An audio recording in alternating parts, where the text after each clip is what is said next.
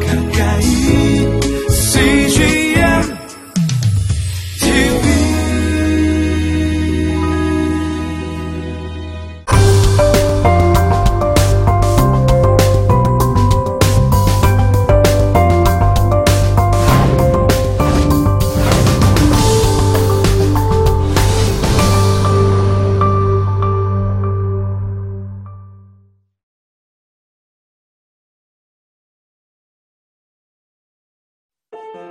여호수아 24장 22절에서 27절. 여호수아가 백성에게 이르되 너희가 여호와를 택하고 그를 섬기리라 하였으니 스스로 증인이 되었느니라 하니 그들이 이르되 우리가 증인이 되었나이다 하더라.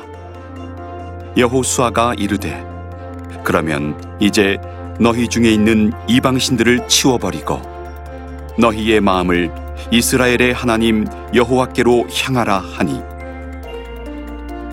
백성이 여호수아에게 말하되 우리 하나님 여호와를 우리가 섬기고 그의 목소리를 우리가 청종하리이다 하는지라. 그날에 여호수아가 세겜에서 백성과 더불어 언약을 맺고 그들을 위하여 율례와 법도를 제정하였더라.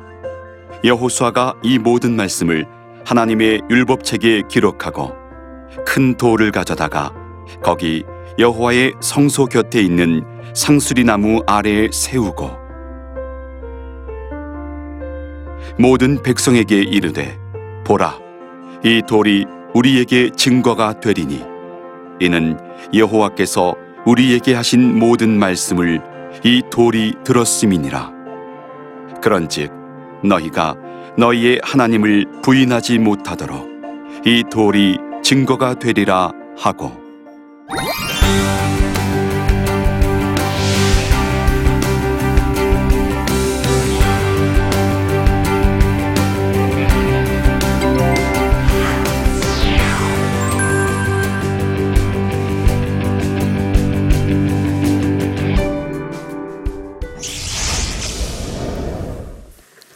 안녕하세요.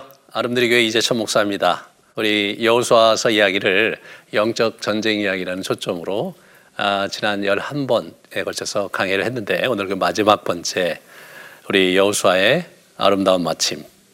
우리가 이제 한 사람의 인생의 그 어떤 그 정수를 보려면 그가 마지막을 어떻게 마무리하는가를 보면 에, 우리가 잘 알 수가 있는데 에, 특별히 여호수아의 정수가 이 에, 이제 23장과 24장에 잘 표현되어 있습니다. 그의 인생의 마지막 그림에서 여러분과 제가 아, 우리 인생의 귀한 진리를 붙잡을 수 있기 바랍니다. 이 미완의 정복 전쟁으로 말씀드렸어요. 예, 그래서 여전히 과제가 남아 있었습니다. 그런 상황에서 에, 자신의 그 미완의 과제를 전수하는 그런 우리 여호수아의 모습을 보게 될 것이고요. 에, 두 번째로는 아, 여호수아 자신이 자신의 인생을 마치고 있잖아요. 얼마나 아름답고 그리고 얼마나 복되게 마치는지 보면서 그의 인생의 에, 그 정수가 무엇이었고 그의 정신이 무엇이었고 그것이 어떻게 이스라엘에게 계승되는가를 보면서 여러분과 저의 인생을 점검하는 에, 그런 시간을 에, 가지시면 매우 유익할 것입니다. 이 사람이 이제 생을 마무리하는데 에, 전쟁이 그치고 안식을 누린 지 오래됐다. 다시 말해서 그래도 여호수아도 말년은 꽤 오래도록 행복하게 살았다. 그 얘기를 하고 싶은 거죠. 그죠? 그러니까 여호수아가 40년을 광야에서 막 이렇게 어렵게 어렵게 막 북새통에서 지내다가 그리고 와갖고 또 정복 전쟁을 하면서 또 어렵게 어렵게 지내다가 어느 날 전쟁터에서 죽었다. 이렇게 된다면 아, 참 여호수아에게 있어서나 우리에게 있어서 참 마음이 불편하죠. 아, 여호수아가 다 정복 전쟁을 완수하지 못했지만 여호수아가 자기 분복을 누릴 수 있는 기회를 주신 이 하나님의 섭리와 은혜를 우리가 잘 보셔야 됩니다. 에, 여전히 에, 남겨진 미정복지를 그가 이제 가슴에 이제 품는 거죠.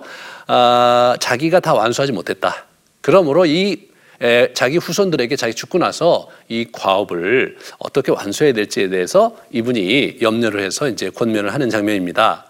그래서 이제 우리 남아 있는 나라들 여러 나라들에 대해서 리스트를 쭉 하고 그리고 이제 미완의 정복을 정복지를 보는데 중앙 산지 중심의 정복이었고 예, 해안 평야와 이스라엘 골짜기 골짜기 등 알짜배기가 그대로 남아 있었다. 지난 시간에 말씀드렸는데 우리 그 어, 지도를 같이 보시면 이 빨간 부분 정말 한번 보셨죠? 이 빨간 부분이 이제 정복한 곳이에요. 여기는 주로 산지예요.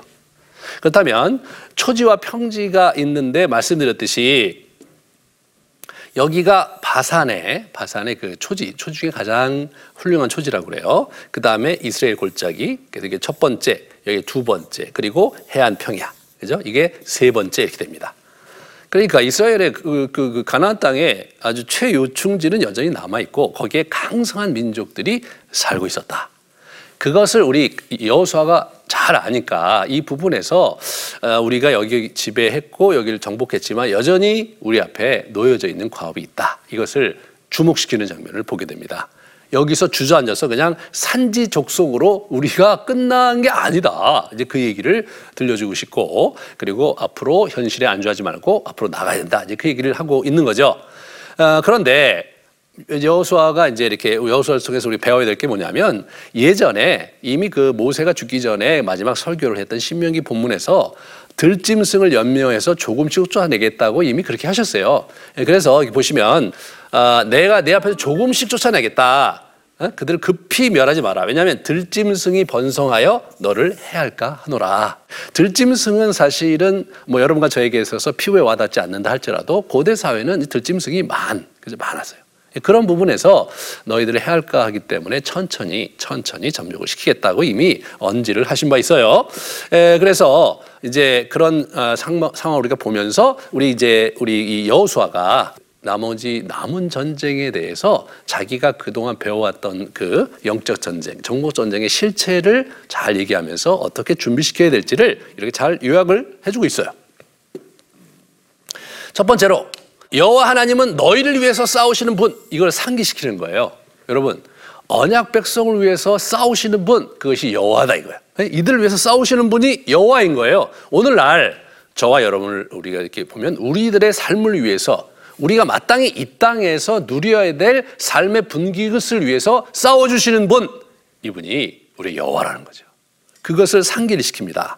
그래서 어, 남겨진 나라를 반드시 여호와께서 쫓아내실 것이다라고 약속을 다시 확인해 주고 에, 그렇기 때문에 너희가 영적 전투에 에, 임하는 자세를 분명히 하고 하나님 앞에 결연한 의지를 보여야 된다. 그 마음을 얘기하면서 이스라엘 사람들의 마음을 준비시키는 것을 보게 되는데 그것이 여러분과 저에게도 큰 의미가 있습니다. 여기 보시면 모세 율법을 다 지켜 행하라 하나님의 말씀이죠. 여러분과 저에게는 이 하나님의 말씀을 잘 따르고 지켜야 된다. 언약 백성이므로 언약의 규정 안에 살아야 되는 거죠. 그래야 언약의 축복을 우리가 주장할 수 있고 누릴 수 있는 것입니다. 예, 그런 얘기를 하는 거고요. 그 다음에 그 중에서도 굉장히 중요한 부분이 이민족과 왕래하고 그들을 그들의 신을 섬기지 마라 그런 얘기를 합니다. 하나님께서 이게 보면 가장 우려하셨던 것이 이민족과 왕래하면서 그들의 신을 섬기는 그래서 하나님을 멀리하는 것 예? 그것을 가장 싫어하셨어요. 실제로 이스라엘 역사 이후에 보면 이스라엘 백성들이 너무나 많은 이방 신들을 섬기는 거거든요. 그런 부분에서 어, 그 당시의 시대적인 분위기 예, 그리고 이스라엘 백성의 속성으로 볼 때 언제든지 이렇게 이민족들의 그런 신들을 섬길 여지가 있었기 때문에 특별히 이렇게 경고하는 것을 보게 되고요. 그 다음은 여호와를 가까이 하라, 가까이 하라. 그리고 아, 여기서 여호와를 사랑하라라고 얘기하고 있습니다. 가까이 하고 그분을 사랑하라. 여러분 사랑은요, 인격적인 대상이 하는 거잖아요. 가까이 하는 것은 인격적인 대상이 아니어도 이렇게 물리적으로 가까이 할 수 있죠. 예, 그렇지만 사랑한다는 것은 우리가 물리적인 대상이 아니라 영적인 존재, 인격적인 존재만이 이렇게 사랑할 수 있는 거예요. 여, 여러분이 여호와를 사랑해야 된다. 이 얘기를 들려주고 있는 거죠.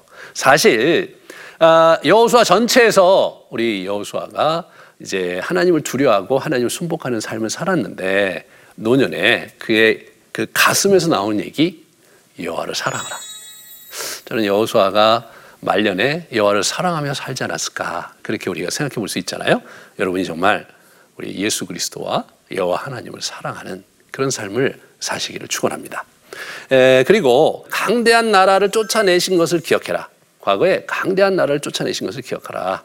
그런 얘기를 하면서 에, 여호와께서 여호와의 싸우심을 믿고 담대하게 너희가 나아간다면 반드시 그분이 너희를 위해서 싸울 것이고 이제껏 우리에게 허락하셨던 이 땅을 허락하셨던 그러한 역사와 기적의 전쟁을 너희에게도 허락하실 것이다. 이것이 우리 여호수아가 그 백성들의 지도자들에게 마지막으로 유언으로 남기고 있습니다. 그러면서 동시에 동시에 뭐냐면 경고를 합니다. 경고. 언약에는요. 언약의 축복도 있지만 언약의 저주도 있거든요. 언약이라는 것은 굉장히 배타적인 인격적 관계에 설정된 것이기 때문에 상대와 내가 아, 지켜야 될 그런 관계의 그 수칙 또는 관계의 충실함을 잘 지킬 때는 그 관계 속에서 오는 모든 축복과 유익을 누릴 수 있지만 그러나 관계의 룰을 어기고 상대와 관계를 멀리 할 때는 그 축복이 아닌 예, 굉장히 어려움을 겪게 되는 것. 그거예요. 하나님께서 그 부분에 대해서 분명히 말씀하셨는데, 에, 그게 참 이스라엘 백성들이 어려웠던 것 같아요. 그 여러분과 저도 어렵죠. 우리는 이렇게 생각해요. 하나님을 뭐 멀리 하면서도 세상을 멀리 하는 그런 중립지대에 내가 있을 것이 있을 수 있다. 이런 생각을 할 수 있을지 모르겠는데 성경은 그렇게 얘기하지 않습니다. 중립지대는 없다. 나를 섬기든 다른 신을 섬기든. 예, 오늘날 우리로 얘기하면 예수님 시대는 나를 섬기든 재물을 섬기든 예, 그렇게 되는 거거든요. 그래서 실제로 우리가 이 세상을 살아보시면 알겠지만 하나님을 우선시하거나 재물을 우선시하는 삶을 둘 중에 하나를 사는 거지 재물도 멀리하고 하나님도 멀리하고 사는 그런 인간은 이 땅에 존재할 수 없다는 사실을 주목하시고 이 말씀을 잘 경고를 여러분의 것으로 받아들이시기 바랍니다. 언약의 불이행은 아까 말씀드렸듯이 저주와 책임이 뒤따른다.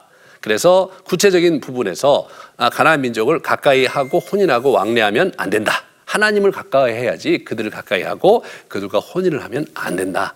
이 혼인에 있어서 가장 심각한 문제가 뭐냐면 그들의 풍습을 쫓고 그들의 신을 섬기는 것. 그것이 가장 큰 문제였거든요. 그거를 경계하고 있습니다.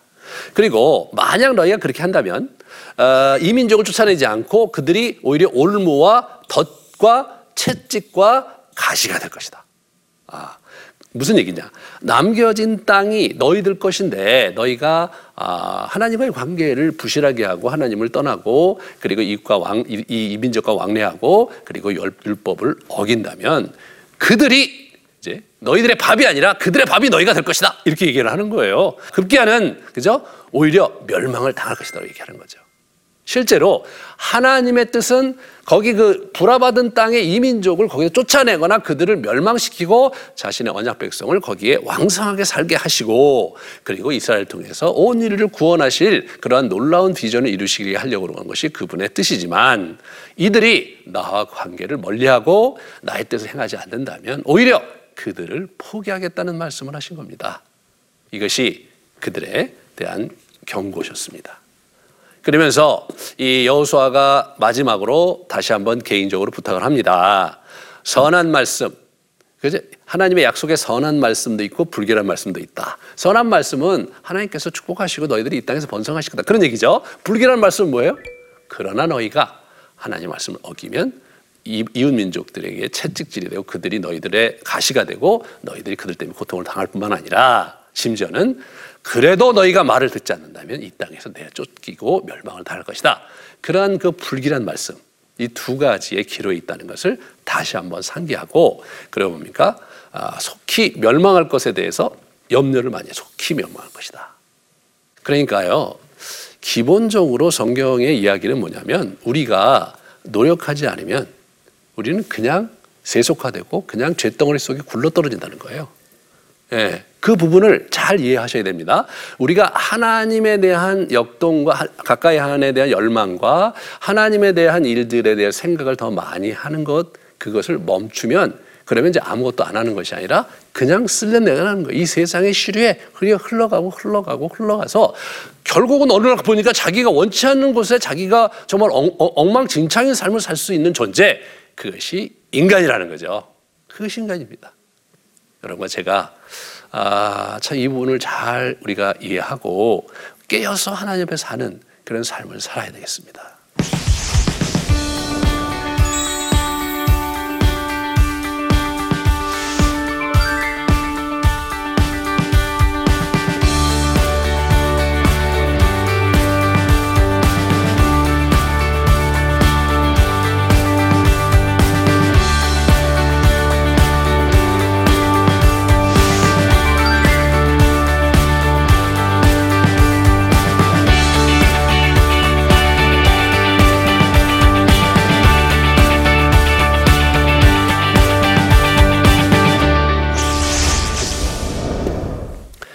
자, 이제 마지막으로 우리 이제 여호수아가 자신의 예, 생을 정리하면서 아름답게 자기의 예, 인생을 이제 마무리하는 장면입니다.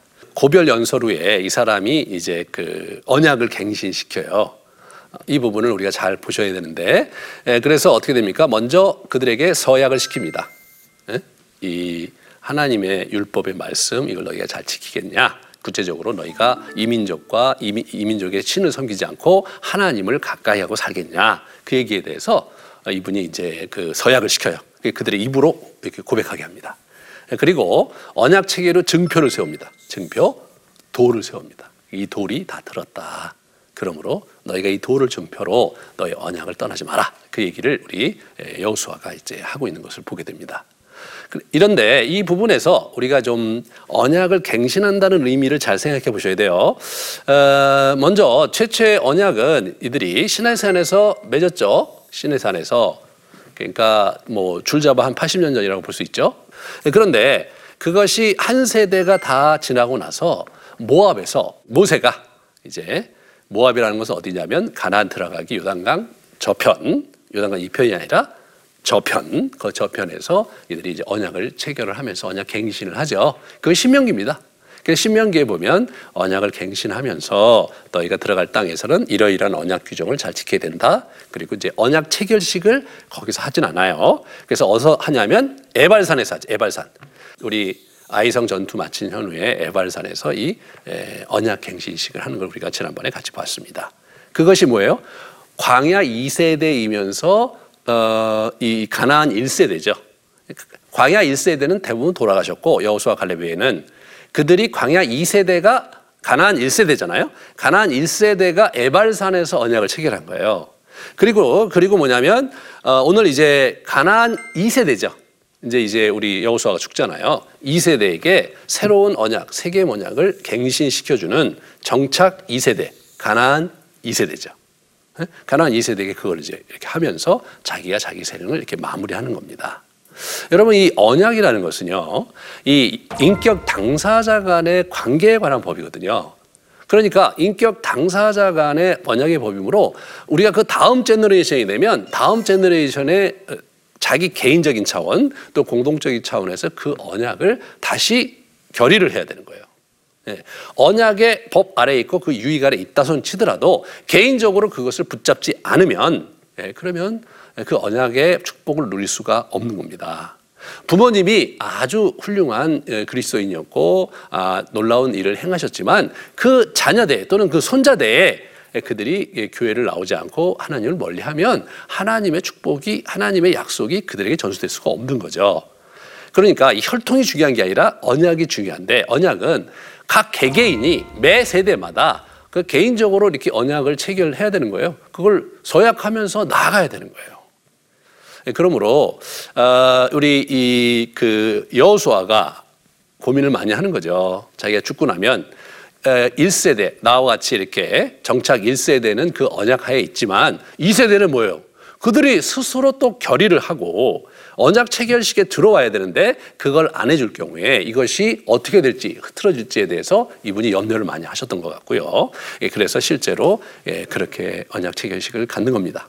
이 여호수아가 첫 번째 신해산 언약 체결했을 때 나이 40에 그죠? 청년으로 그때 이제 있었죠. 있었어요. 예, 그 다음에 그 다음에 어떻게 됩니까? 자기가 가난에 돌아와서 에발산 때 그때 언약 체결식이 있었죠. 그리고 자기 죽기 전에 언약 체결식을 하는 거예요. 공동체적으로 세 차례에 걸쳐서 언약을 체결한 사람이었기 때문에 이분이 정말 언약이 얼마나 중요한 것인지 하나님과의 관계에서 이 법적으로 이것이 맺는 것이 얼마나 중요한지를 이분이 잘 알고 있었던 겁니다. 그러므로 자기 자기가 죽기 전에 이것을 내가 마무리 짓고 죽는 것이 다음 제너레이션에게 반드시 필요하다고 생각했기 때문에 이분이 그렇게 하는 거예요. 자기 인생의 가장 소중한 것을 자기 자녀들에게 물려주는 거죠. 여러분 우리 그 어, 우리가 이제 신앙생활을 하면서 우리가 정말로 가장 중요한 것이 여러분이나 저나 만약 하나님이다. 이것이 여러분이 도움이 된다면 예수 그리스도야말로 이 세상이 그 어떤 것보다도 나에게 중요하다라는 것이 정말 여러분의 신앙이라면 그 예수 그리스도에 대한 신앙을 우리의 자녀들, 우리 교회 다음 제너레이션에게 물려줘야 되는 거, 예, 그 부분이 우리에게 굉장히 중요한 예, 과제죠. 그 부분에서 단순히 내가 하나님을 잘 섬기는 것이 거기서 끝내면 안 되고 내 다음 제너레이션에도 넘어가도록 그것을 우리가 힘쓰는 거 매우 중요하다. 예, 그 얘기를 이제 하는 거죠. 그래서 이분이 이분이 110세에 죽어서 장사가 되잖아요. 장사가 110세. 아, 이분이 이제 돌아가실 때 보면 아, 이, 그 요셉의 유골을 묻는 장면, 요셉의 유골이 어떻게 나옵니까? 이 출애굽기 13장 19절에 요셉의 유골을 가져오는 장면이 나오거든요. 모세가 그 얘기는 이 창세기 50장 25절에 보면 요셉의 유언이 먼 훗날 반드시 하나님께서 너희들을 이 애굽 땅에서 가나안으로 너희들을 데려갈 텐데 그때 내 유골을 가져가라. 그렇게 얘기를 했어요. 그, 그 약속을 우리 모세가 붙들고 그것을 이제 그 북새통에서 유골을 가지고 오는 겁니다. 그러니까 일부 학자들이 뭐 출애굽을 뭐 해방이다 뭐 이런 얘기 노예로부터 해방이다 이런 주제로 이렇게 생각하시는 분들이 덜어 있는데 사실 모세의 유고를 생각하면요 그런 이야기를 넘어서서 하나님의 나라에 언약의 그 약속을 붙들고 사는 사람들의 이야기고 그래서 그 약속의 성취를 바라보는 믿음의 행진 예, 믿음의 도전 이것이 출애굽이고 그래서 여기서 이제 에, 우리 출애굽기 24장 32절에 요셉이 장사되는 장면이 나옵니다. 요셉의 장사가 우리 여호수아의 장사 지내는 에, 그런 장면과 같이 기술된다는 거 동일하게 그때 장사되지는 않았을 거 아니에요. 그죠? 그것은 매우 의미심장합니다. 아브라함부터 이어지는 하나님의 언약의 이야기가 요셉에게 이제 왔는데 요셉 다음에 누구로 오는 겁니까? 모세로 오고 모세 다음에 우리 여호수아로 오면서 그 정신이 계승되고 흘러오고 있다는 사실을 상징적으로 보여주는 거예요. 그래서 우리 그 세겜 땅에 여호수아 외에 우리 이저 요셉도 같이 거기 묻히는 이야기를 기술해 줌으로써 두 사람의 인생이 같은 정신의 계승으로 이어졌다는 것을 우리가 보여주는 거죠. 매우 중요한 겁니다, 여러분. 예, 그래서 어, 이제 보시면 여호수아 인생의 열매가 어디 나오냐면 이게 출애 여호수아서 24장 31절에 보면 여호수아 때 같이 있었던 사람들 그 장로리 죽기 전까지는 이스라엘이 여호와를 섬겼다 그런 얘기를 합니다. 그게 여호수아의 열매예요. 우리가 우리 인생의 열매가 우리가 죽고 나서 우리가 누구인지가 더 잘 드러나는 거죠. 어떤 사람은 굉장히 유명하고 영향력이 있는 사람이다 할지라도 죽고 나서 아무도 기억해 주지 않는 사람이 있는가 하면 어떤 사람은 살아 생전에 그렇게 주목받지 못하다가 후대에 그 사람에 대해서 특별히 역사적으로 조명하고 그분의 인생을 재평가하는 움직임이 있는 것을 보게 됩니다. 그것은 무엇을 의미합니까? 그들의 삶의 그 가치와 그들의 성취가 단순히 당대 또는 개인에게 국한된 것이 아니라 다음 세대 그 다음 세를 이어지면서 수많은 사람들에게 유익을 주는 삶의 모델이고 정신이라고 평가받기 때문에 그렇게 되는 거잖아요. 여러분과 제가 영원히 사는 자들입니다. 네, 이 땅에 잠시 왔다가 그리고 저 세상에 갔다가 예수님 재림하실 때 다시 우리가 이 땅에 와서 그의 나라에 동참할 자들입니다. 우리의 이야기는 이곳에 끝나지 않습니다.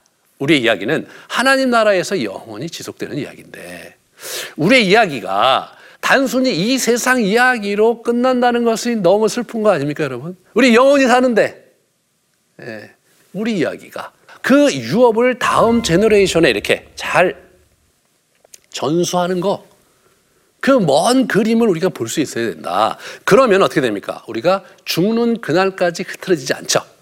예? 죽는 그날까지. 예.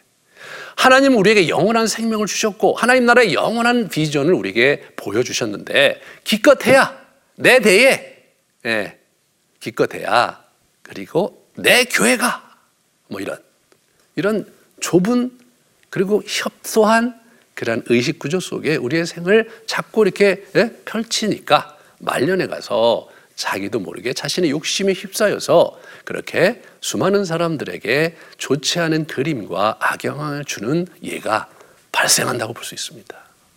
만약 우리가 내 대가 중요한 것이 아니라 내 다음 때에 나에 대한 평가를 두려워하면서 내가 내가 하나님 나라에서 이룬 이런 과업이 다음 때에도 여전히 생명력 있게 소중하게 사람들에게 유익을 끼칠 것을 바라보고 우리 인생을 끝까지 경주한다면 마지막까지 죽는 그 순간까지 순간까지 우리가 흐트러지지 않을 것입니다.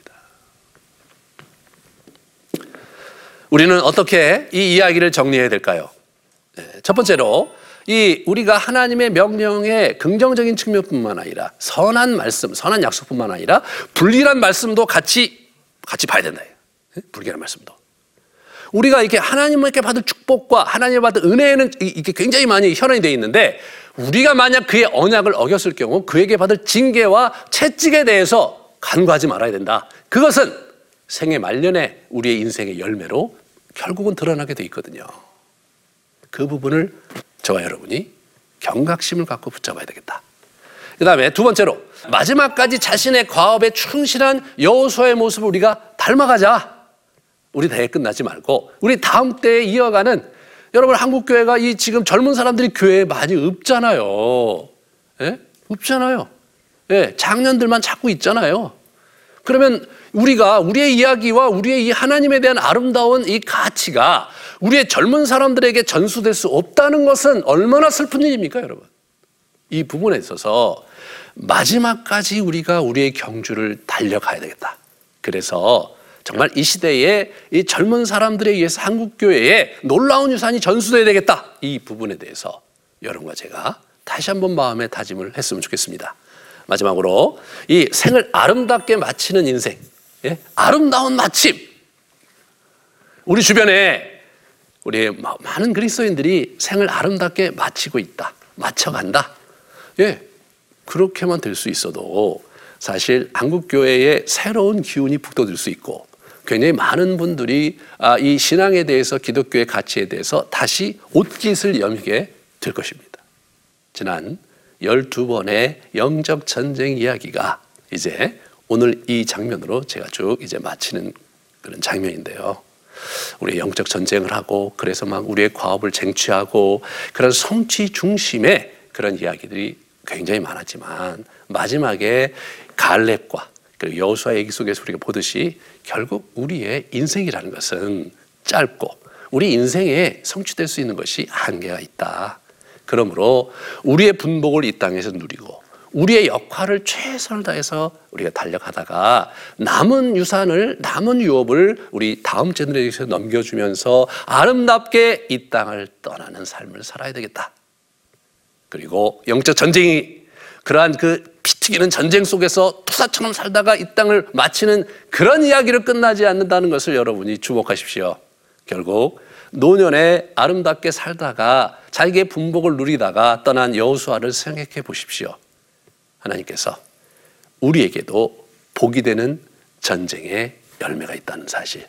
하나님께서 우리가 이 땅에 누려야 될 분복을 누리는 것을 원하신다는 사실을 여러분 기억하시면서 평강을 누리시고 하나님 나라에서 놀라운 열매를 거두시는 복된 여정을 가시기를 주님의 이름으로 축원합니다. 예, 지난 열두 강좌를 예, 열심히 들어주시고 함께 해 주신 여러분께 진심으로 감사드리며 예, 저는 이만 물러가겠습니다. 그동안 너무 감사했습니다.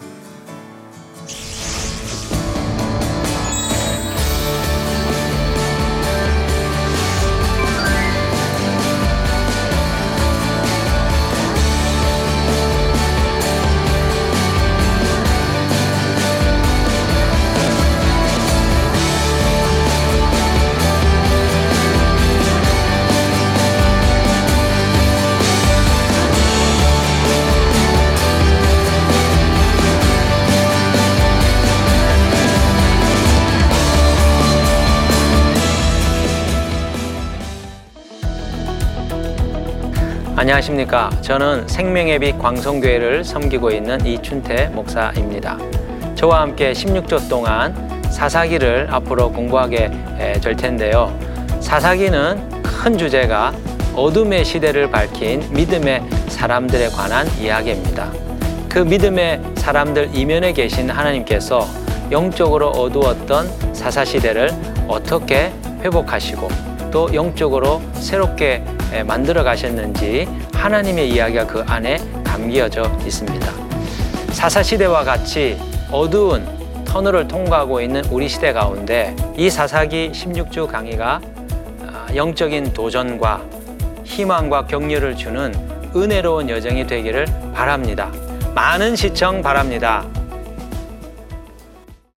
여기 있죠 외로운데 아, 그러니까 하나님께서 그냥 너는 거기 있음으로써 내가 어떻게 하는 거를 어, 너는 그냥 보기만 하면 돼. 너는 그냥 거기 있는 것이 선교사야.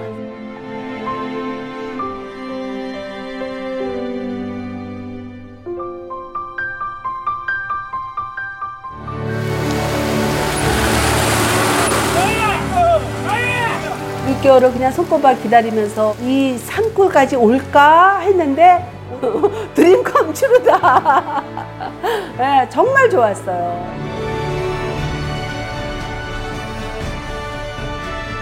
용기 얻고 또 위로되고 정말 선교사들한테 빵과 같은 거 정말 없어서는 안 되는 함께 가는 선교사들이 일- 이런 외지에 있다 보면 선교사 부인들이 굉장히 그 정신적인 문제가 많이 생기는데 그런 부분을 CGN TV가 완전히 해결을 해줬어요. 이 CGN TV도 사실 크게 저에게 동력자가 돼준 거예요.